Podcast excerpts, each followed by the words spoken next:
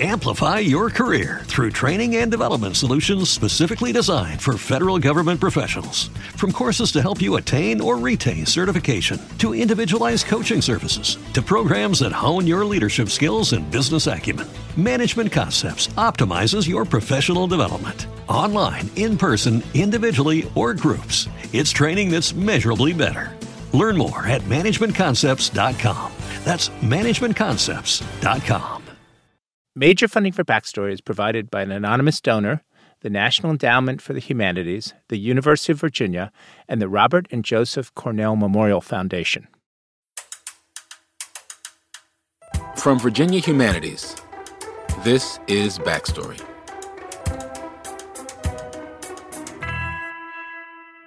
Welcome to Backstory, the show that explains the history behind today's headlines. I'm Joanne Freeman. I'm Brian Balogh. And I'm Nathan Connolly.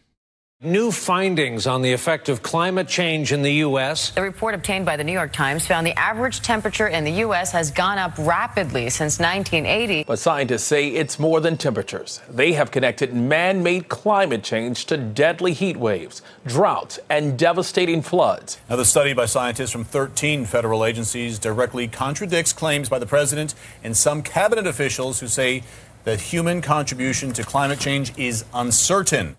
This summer's been brutally hot. So hot, in fact, it's the fourth warmest summer ever worldwide in all of recorded history. Since the late 19th century, the Earth's average temperature has risen about 2 degrees.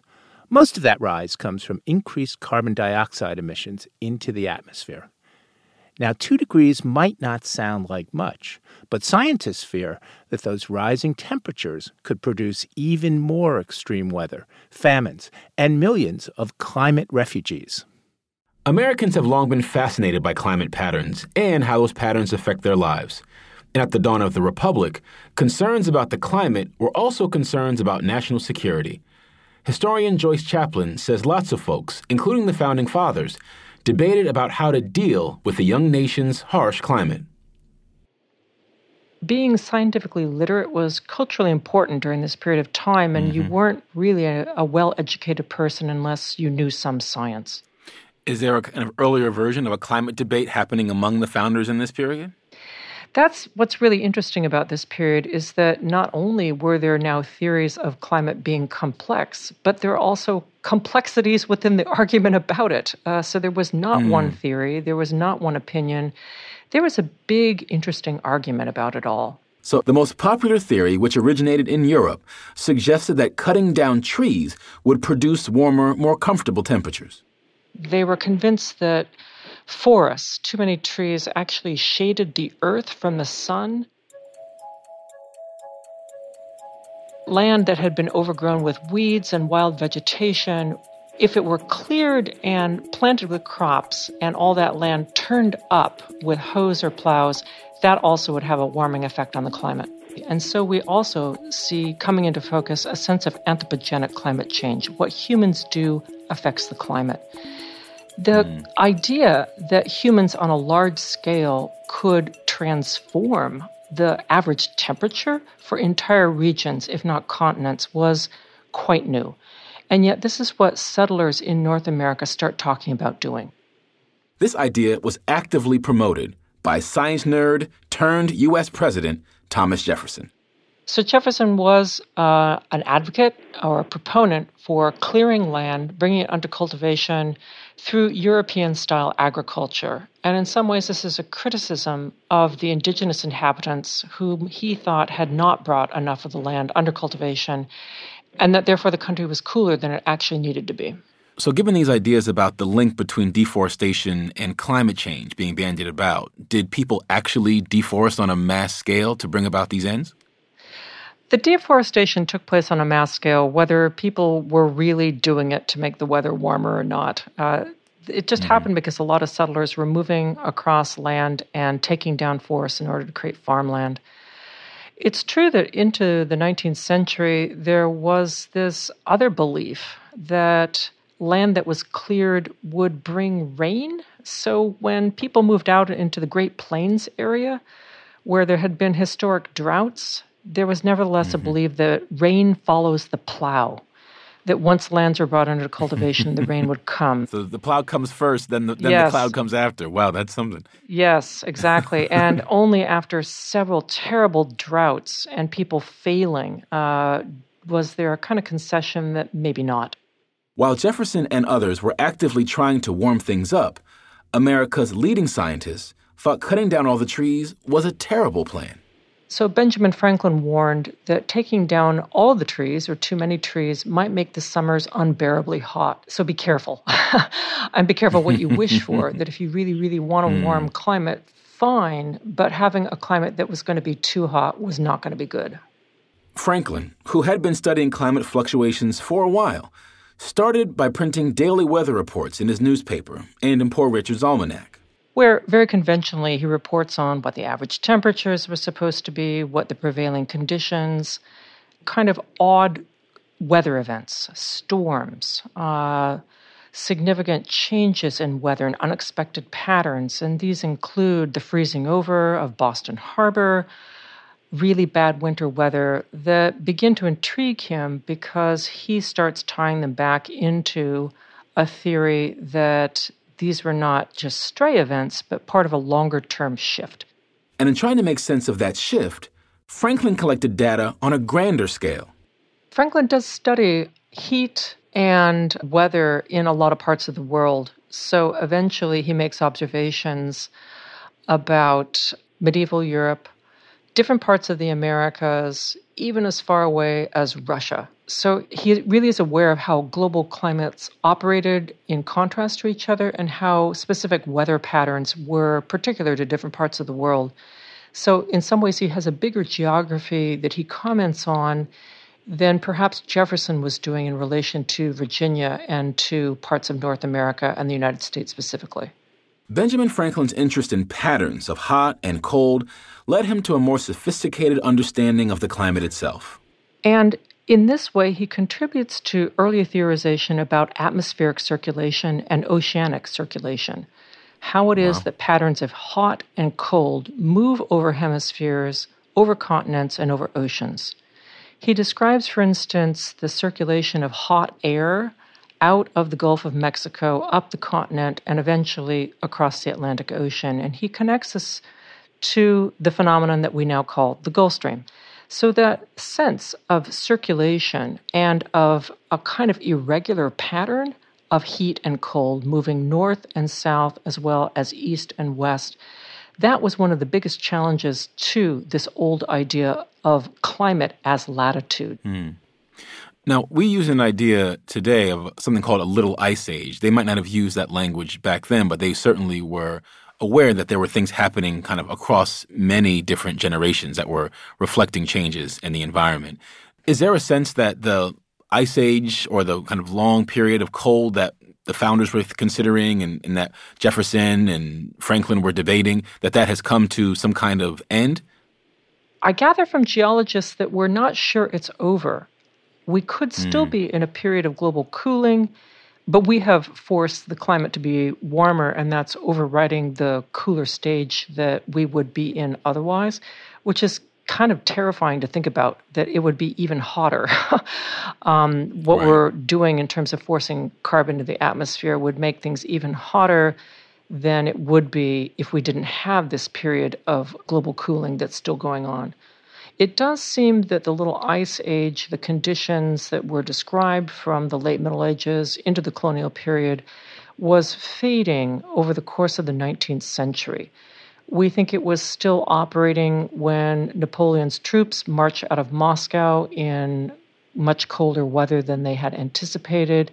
It may mm-hmm. still have been operating into the 1840s and up to perhaps about 1850. By the second half of the 19th century, though, all of the components of the little ice age, extreme weather condition, longer winters, freezing over of bodies of water, those stopped being commented on, and we've entered a new age. Hmm. So, Joyce, can you give me any sense of what Native Americans might have thought about the Little Ice Age? Do we even know? Oh, I wish we knew more, and we need to know more. Hmm. And this will require hmm. a lot of experts in indigenous languages and archaeology to really expand our understanding. Because without that, we actually don't know a lot about how human adaptation to climates in North America would have worked before 1492. And it's really essential right. that we do that. And the way that the founders observed and debated the nature of climate change and human activity, are there any lessons from that that we could point to and draw from today? I guess I'm always skeptical about the claim that anything that happens now is historically unprecedented because, in some sense, that's self congratulatory. Everything new happens to us. Right, right. Whatever we are undergoing now or talking about now has never happened to anyone in the world ever before. Well, maybe so, but I think we want mm. to eliminate the possibility that actually it's happened before yes, we may be living within something unprecedented in terms of anthropogenic climate change, that we have done it. But we're not the first people to live in a period of rapid or dramatic climate change, and looking at everyone who has done that before could be incredibly useful for us.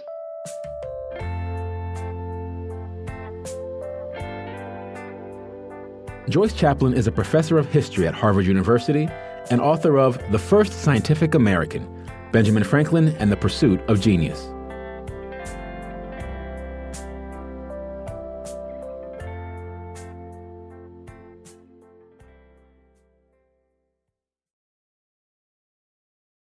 So I'm guessing that um, some people might be surprised to hear that in early America they were thinking about climate change but people might not be surprised to know that they were linking, in one way or another, climate and, and God or climate and religion.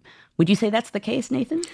I would say that's the case. I mean, I mean, the Bible itself has any number of references to not wanting to make God upset and God changing the weather. You know, these clouds and pillars of smoke and great floods. Um, so the story of you know God's power over the climate is really as old as you know the story of Noah, right?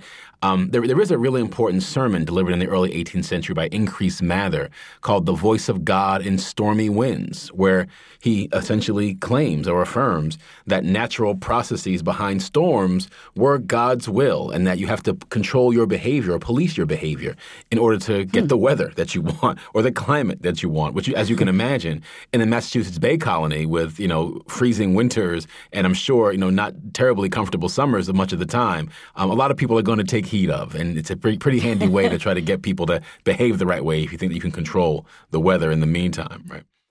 And, and indeed, I think people did take heed of that. So I think for sure, as you just suggested, Nathan, there's this major religious stripe mm. in the way people are thinking about climate. But then on the other hand, certainly in the 18th century, there's a sort of more naturalist mm-hmm. approach to it too, right? And and which sounds very highfalutin, modern, and scientific. But on the other hand, um, I think people at the time, uh, certainly in the old world, they were assuming that the climate in the new world made new world life of all kinds inferior, mm. right? So it's naturalistic, but it's still there's still enlightenment esque sort of drawing broad patterns and, right. and grounding them in the old world.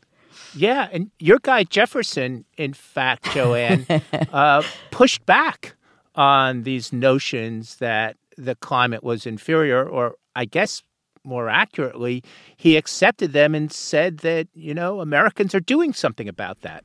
Right. They're cutting down all right, these forests. Right. They're cultivating the land. And that, in turn, is actually improving the climate. He actually advocated for Spain cutting a canal through the Panamanian Isthmus not mm. just to send ships through it. He he liked that idea, of course, but he believed that cutting down all those trees would continue uh, this effect on the climate, making it more temperate, making it more livable huh. for all of North America. Wow. Now, that is a thing I did not know about Thomas Jefferson. That's why you need to listen to backstory more often. clearly, clearly. Wow. So yeah, it makes sense that, that Jefferson would probably probably this around you, the world. If you didn't know it, Joe, it probably means it's not true, and I'm getting in a hell of a lot of trouble here. But we're going with our we're, we're going with our amazing researchers who have never been wrong about anything. So I'm sticking. I it. I always believe you, Brian. I always believe you. Okay. But so that that that has us in in early America. I would assume that this topic is going to change dramatically when we move up into actually the neck of the woods that you guys are more normally in, uh, which is a more modern era. How, how do things fundamentally change about people and how they feel that they are or aren't controlling the weather? Well, one of the things that is surprising um, to me every time I revisit this is just how early the climate change conversation is going. Right. So uh, again, I'm, I, I totally embrace my identity as a 20th century guy, but we, but we can't claim in the, in the, 20th century to have created the conversation on climate change. There are sources right. going back to the 1820s where French scientists, for in, instance, are talking about a hothouse effect connected to human activity. Right. That's changing the climate of the planet. In 1859, the London Morning Post has a lecture from a man named John Tyndall, an Irishman, a scientist, who's talking about the atmosphere and its effect on heat and the absorption of heat, heat on the Earth's surface. In the 1890s, um, you have Swedish scientists who are doing the same thing, talking about the effect of carbonic acid in the air upon the temperature on the ground. That's a title from one of these journals, right? The Philosophical Magazine and Journal of Science, to be exact. So all this to say that the, I the 19th still subscribe to that, Nathan.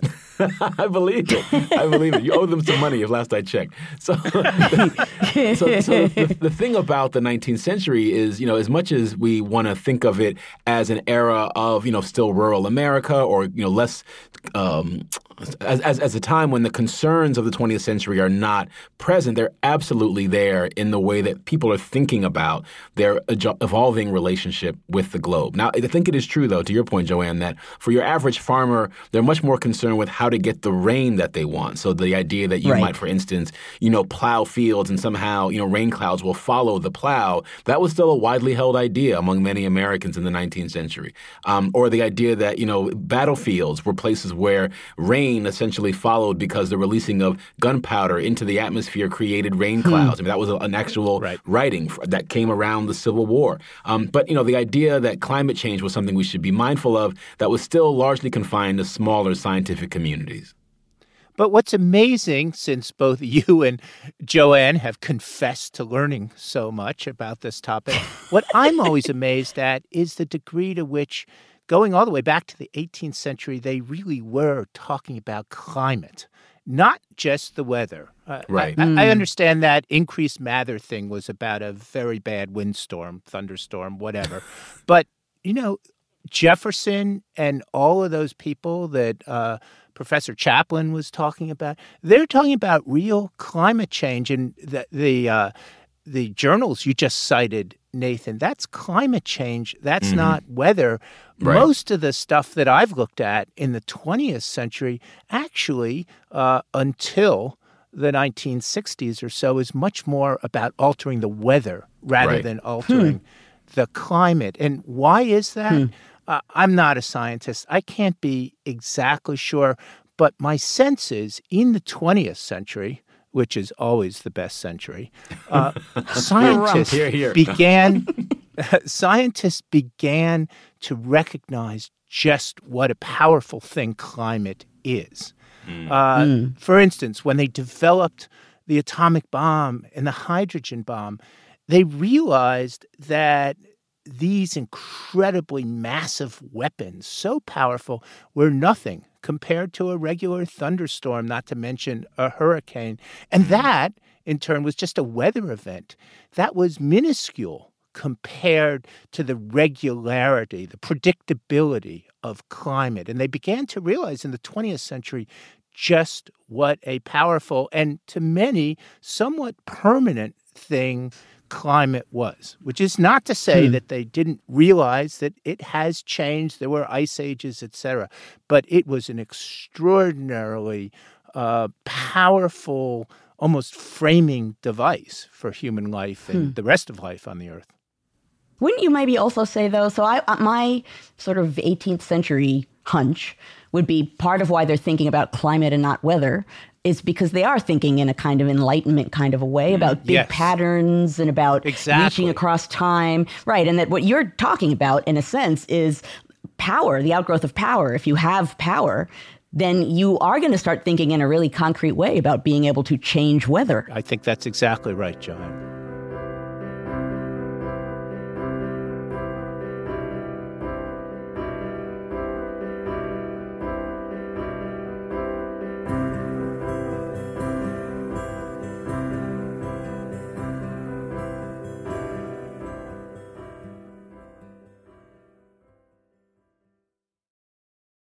This summer's record breaking heat has had people sweltering in Tokyo subway trains and Oslo apartment blocks. In Los Angeles, it was 108 degrees on July 6th.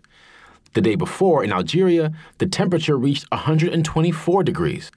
In California, which endured the hottest July on record, wildfires still rage. And in heat like this, you just want to get into your home or your office building and switch on the air conditioning. But of course, for most of human history, there was no such thing. In our series, Days That Changed America, Salvatore Basile discusses the enormous impact of the invention of air conditioning.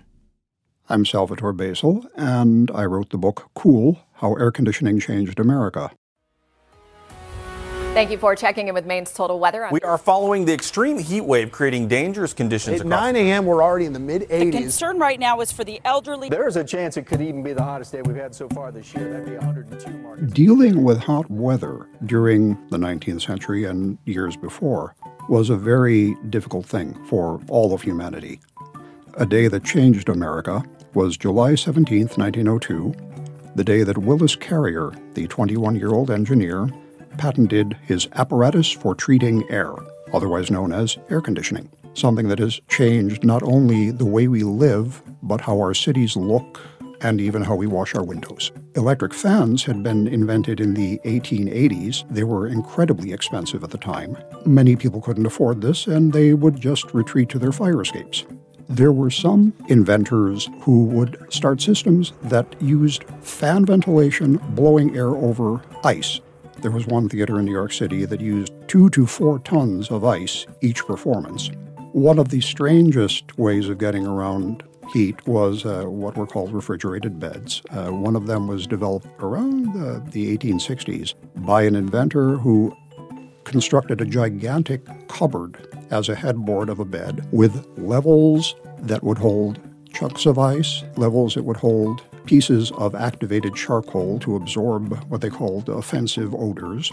And the idea was that gravity theoretically would draw air into the bed over the ice, over the charcoal, and inject it right onto the uh, heads of the sleepers. This bed did not make much headway. A printing outfit in Brooklyn, New York, they'd gone through two years of wasted paper, days where they had to actually shut down because of humidity, heat. They dealt in color printing. If the printing presses did not register the paper exactly, you wound up with a blur and a mess rather than a, than a color image. And they needed to do something. So this company asked if there were some system that could reduce humidity in the plant, and this was given to Willis Carrier. He tried a couple of remedies, one of which was to blow air through a cloth that was saturated with calcium chloride, which would pull water from the air, and all it did was spatter chemicals all over the place. That wouldn't work. So eventually he came up with a system of blowing air over chilled pipes. And it turned out that this worked. Not only did it reduce humidity, but as a bonus, employees were suddenly more comfortable. The principle of blowing air over cold pipes is basically what you see even today in your own home system. You have a compressor with a refrigerant in coils, the pipes, that is chilled and the air is drawn through it, which cools the air and extracts humidity. It's the same thing.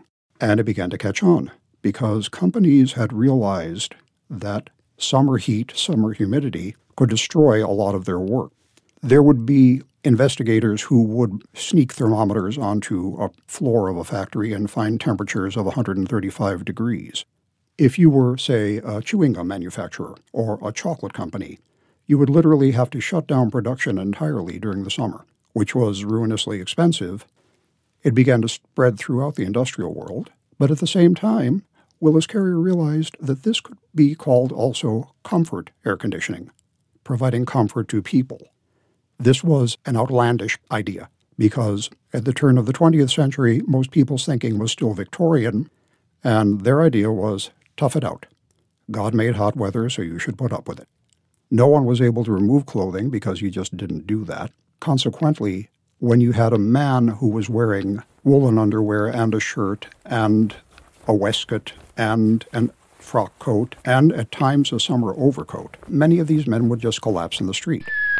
And ladies with multi underskirts and petticoats and a corset and corset covers, they would collapse as well.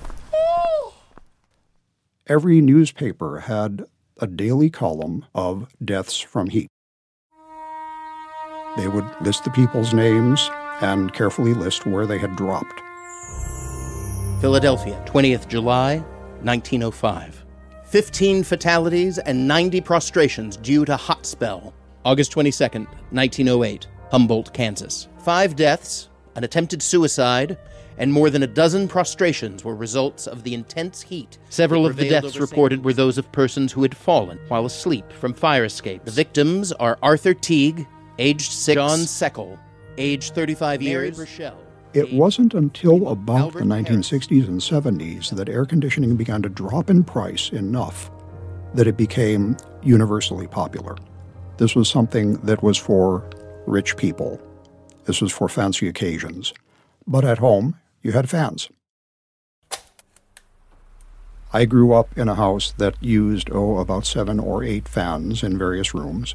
When I moved to New York City myself, I bought the cheapest fan I could and I carried it from room to room with me. Memorial Day 1925, which is another date that changed history, it was uh, Willis Carrier again who developed a type of compressor system which made it possible, affordable for a theater to be air conditioned. This was installed at the Rivoli Theater in New York, blazing on the marquee refrigerating plant. And while it took a while for the system to really get running. Once it did, everyone was astonished because they weren't fanning themselves, they weren't uncomfortable. And while the initial system had cost them, and this is 1925, $65,000, they recouped that cost in extra ticket sales in three months. And the reason that this day is so important is because it is the first time in human history that the ordinary person not royalty or any of the above, had an affordable refuge from the heat. And in America, at least, people took to it instantly. Now, the nationwide growth of affordable air conditioning began in the early 1950s. Areas of the United States that were previously considered not that inhabitable became attractive.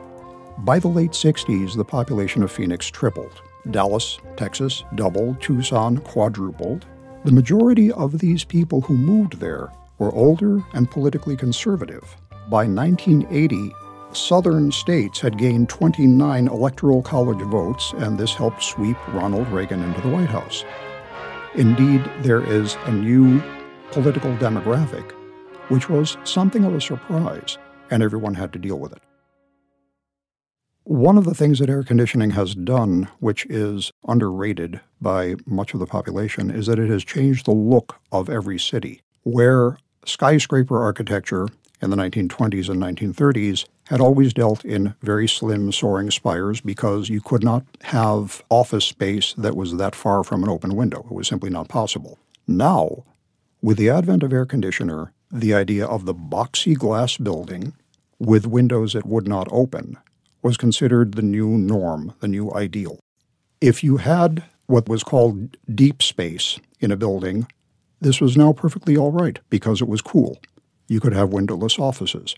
And because you had windows that would no longer open, one of the things that you did have to have was the uh, gondola that hung outside every single office building for window washing. The International Energy Agency estimates that we now have in the world 1.6 billion air conditioning units, and that that will increase by 2050 to 5.6 billion. Now, this is a huge demand on energy resources. There are people who have asked that Americans and people around the world try to do without air conditioning, which is ridiculous. In modern life, air conditioning touches every part of your daily existence. If it is steaming in mid August and you had a decent night's sleep, it's probably because you have air conditioning. And if you work in a steel and glass office building, your windows don't open, and the air conditioning system is the reason that you don't suffocate. And if it's summer and you grab a candy bar, you can thank air conditioning for your Snickers. If you see a movie or visit a restaurant, your whole environment is air conditioned. And if any of this makes you sick and you go to the doctor, your doctor's examining room is undoubtedly windowless, and without air conditioning, none of that could exist. It is everywhere nowadays. So rather than getting rid of it, we need to learn how to make it better, I would say.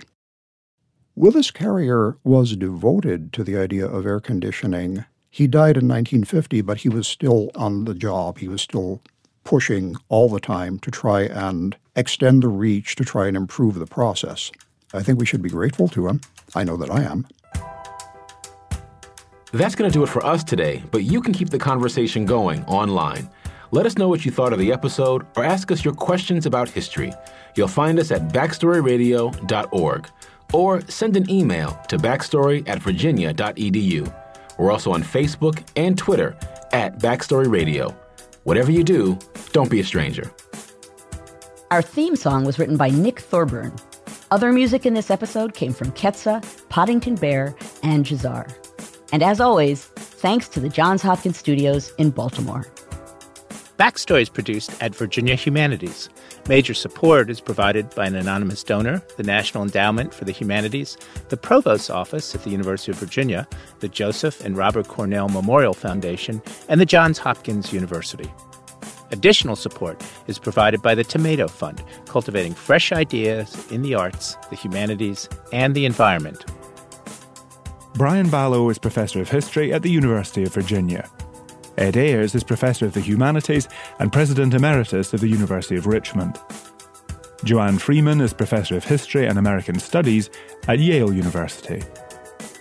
Nathan Connolly is the Herbert Baxter Adams Associate Professor of History at the Johns Hopkins University.